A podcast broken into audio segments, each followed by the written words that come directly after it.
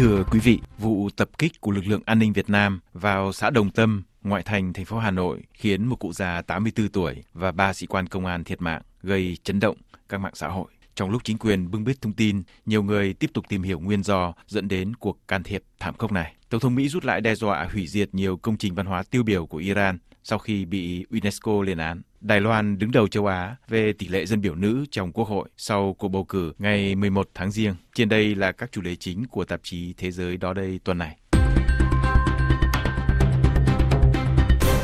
Hơn một tuần sau vụ can thiệp của an ninh Việt Nam tại thôn Hoành, xã Đồng Tâm, huyện Mỹ Đức, ngày 9 tháng Giêng, công luận vẫn chưa thôi bàng hoàng về một biến cố chưa từng có tại Việt Nam. Truyền hình nhà nước phổ biến một đoạn phim vào giữa trời đêm, cảnh sát cơ động xả súng dữ dội vào một ngôi nhà dân bình thường ở Đồng Tâm như thể tấn công vào một hang ổ mafia. Một ngày sau, công an trả lại xác của người thủ lĩnh tinh thần cuộc đấu tranh giữ đất Đồng Tâm, ông Lê Đình Kình, 84 tuổi, với nhiều vết đạn. Sau cuộc tập kích trong đêm, Đồng Tâm tiếp tục bị phong tỏa. Ba viên sĩ quan công an thiệt mạng sau khi bị rớt xuống giếng trời trong nhà dân, ngay lập tức được Chủ tịch nước truy tặng huân chương. Lực lượng công an phát động phong trào học tập gương hy sinh của ba chiến sĩ. Đối với rất nhiều người, rất khó tin thảm kịch này lại xảy ra trong một thời kỳ mà Việt Nam đang cố gắng hội nhập với thế giới dân chủ phát triển. Tâm sự của tiến sĩ kinh tế học Nguyễn Ngọc Chu có lẽ nói thay cho rất nhiều người. Ông viết, mấy lần ngồi xuống để viết về đồng tâm mà không thể, nghẹn ngào trào lên, đau xót. Phải để lắng đi một tuần mới lấy lại được chút tĩnh tâm. Tranh chấp 59 ha đất đồng xanh ở Đồng Tâm là tranh chấp kinh tế, dân sự, nhưng nó lại được giải quyết bằng súng đạn. Vào đầu thế kỷ 20 rồi mà một tranh chấp kinh tế dân sự lại phải mở cuộc hành quân cả ngàn cảnh sát cơ động với vũ khí làm phương tiện, dẫn đến bốn người thiệt mạng thì thật là đau xót. Lẽ ra họ đã không phải chết. Một nhát chém cắt đứt sợi dây liên hệ cuối cùng giữa dân và đảng. Nhận xét trên đây của một Facebooker có lẽ tóm lược rõ ý nghĩa chấn động của cuộc can thiệp thảm khốc có thể đã xóa đi chút ảo tưởng cuối cùng của nhiều người trong xã hội Việt Nam vẫn còn giữ một chút niềm tin tưởng mơ hồ vào sự lãnh đạo sáng suốt của Đảng. Bài phát súng lịch sử của nhà văn Tạ Duy Anh có đoạn Suốt hơn hai năm qua, có cả một ngàn cách để tháo gỡ ngòi nổ đồng tâm trong hòa bình, trong tình đồng bào. Nhưng chính quyền đã lựa chọn giải pháp dùng sức mạnh của công cụ chuyên chính. Họ chỉ không tính được rằng sau cú hạ sát kẻ cầm đầu thì chính kẻ đó từ nay sẽ bất tử trong ký ức hàng triệu hàng triệu người. Người nông dân Lê Đình Kình vụt trở thành một biểu tượng của sự chống lại áp bức, một nhân vật văn học đẹp lộng lẫy và vô cùng hấp dẫn. Về các nguyên nhân đã dẫn đến can thiệp thảm khốc tại Đồng Tâm, nhiều người cho rằng sẽ phải hàng chục năm nữa vụ thảm án này mới có thể được làm sáng tỏ. Tuy nhiên không có gì cản trở nhiều giả thuyết được đưa ra.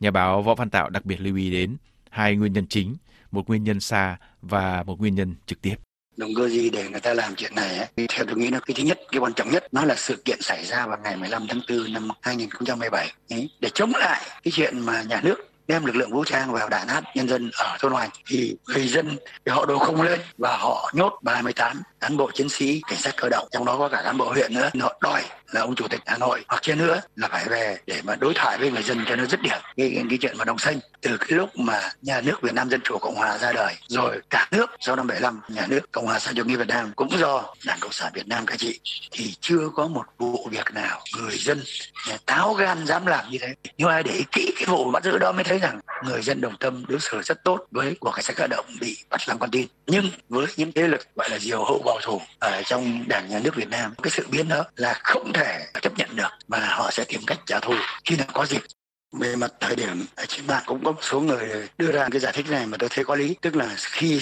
bên lữ đoàn được giao quản lý đất đai cái, cái dự án sân bay miếu môn ngày xưa đấy người ta quyết định xây bức tường. Người ta chỉ bảo vệ cho 47 hecta diện tích. Trước đây đã được quy hoạch vào sân bay còn cái phần còn lại là 59 hecta bên ngoài thì họ cũng dễ đường thì cái việc đó nó sẽ lộ ra là cái chuyện mà Hà Nội nhập nhèm 59 hecta cụ kinh cũng không che giấu gì, cũng có đầy đủ bằng chứng để chứng minh rằng đồng xanh là đất nông nghiệp xã, không phải của bên quốc phòng. Thì cụ là một nhân chứng sống, có uy tín đấy cho nên người ta cố tình càng sớm càng tốt. Giết người, diệt khẩu.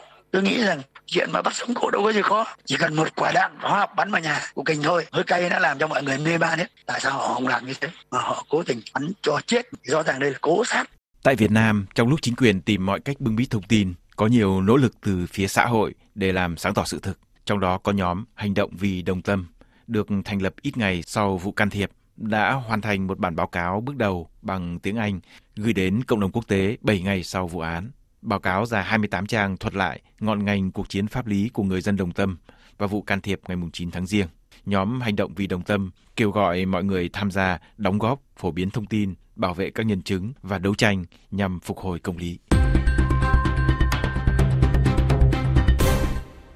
Thảm kịch ở xã Đồng Tâm, ven Hà Nội, bờ Tây Thái Bình Dương xảy ra cũng vào thời điểm mà vùng Trung Cận Đông chìm trong nguy cơ chiến tranh giữa Iran với Mỹ và các đồng minh. Trong không khí căng thẳng này, đặc biệt đáng chú ý là những lời lẽ đe dọa hủy diệt các công trình văn hóa lớn của Iran từ phía Tổng thống Mỹ bất chấp luật pháp quốc tế. Không khí chiến tranh dường như là cơ hội thuận lợi cho các thế lực diều hâu ở các bên tự tung tự tác.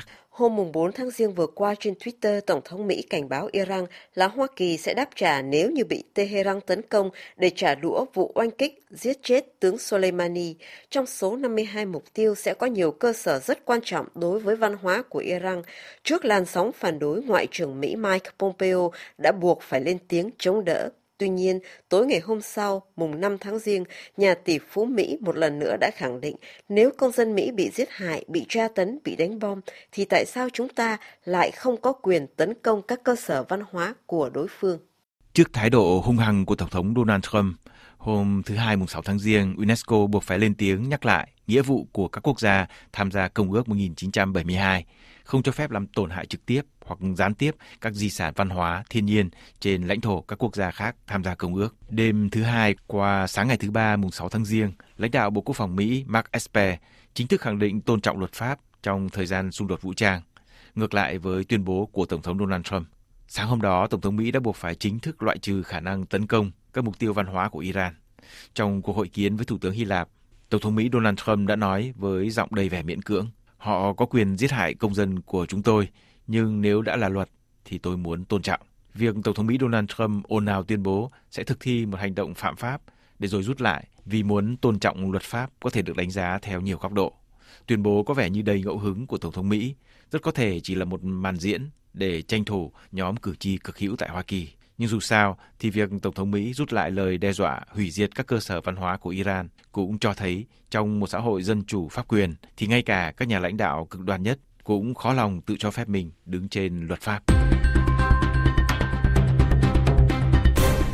Đầu tháng riêng năm nay, cộng đồng quốc tế chứng kiến thắng lợi áp đảo của Tổng thống Đài Loan mãn nhiệm Thái Anh Văn trong cuộc tranh cử lần thứ hai, gây cảm hứng mạnh mẽ cho những ai muốn chống lại quyền lực thống trị mà Trung Quốc đang tìm cách thiết lập tại châu Á. Chiến thắng chưa từng có của phe đòi độc lập cho Đài Loan đi liền với một thắng lợi khác. Trong cuộc bầu cử Quốc hội Đài Loan cùng ngày, số lượng dân biểu nữ đắc cử lên tới mức kỷ lục với 41,6%, đưa Đài Loan trở thành nghị viện bình đẳng về giới nhất châu Á và đứng thứ 16 trên thế giới. Phóng viên RFI Adrien Seymour đã thực hiện một cuộc phóng sự tại trụ sở Nghị viện Đài Loan ngay sau ngày bầu cử. Adrien Seymour có mặt tại văn phòng của nữ dân biểu mãn nhiệm Đảng Dân Tiến, bà Viu Mỹ Nữ. Sau 8 năm đảm nhiệm cương vị dân biểu, người nghị sĩ đang dọn dẹp căn phòng để nhường chỗ cho một dân biểu mới với nhiều cảm xúc. Nữ dân biểu Viu Mỹ Nữ vui vẻ chỉ cho phóng viên RFI một sơ đồ cho thấy tỷ lệ nghị sĩ nữ trong Quốc hội Đài Loan không ngừng tăng lên theo năm tháng. Theo vị dân biểu này thì bí quyết thành công bắt nguồn từ sự năng động của các phong trào xã hội. Bà Viu Mỹ Nữ vốn là một nhà tranh đấu nữ quyền ngay từ những năm 1990. Ở Đài Loan, chúng tôi đã sống dưới chế độ độc tài trong một thời gian rất dài, mà ở đó cả các quyền căn bản nhất của con người đã không được tôn trọng. Tuy nhiên, kể từ giai đoạn dân chủ hóa đất nước những năm 1990, nhiều phong trào xã hội đã xuất hiện để bảo vệ các quyền của người lao động, của nông dân, của môi trường và có cả một phong trào bảo vệ quyền phụ nữ nữa. Tôi đã tham gia vào phong trào này. Từng bước một, chúng tôi khẳng định các quyền đó. Đây là một công việc dài hơi và giờ đây chúng tôi thấy chúng đã mang lại kết quả.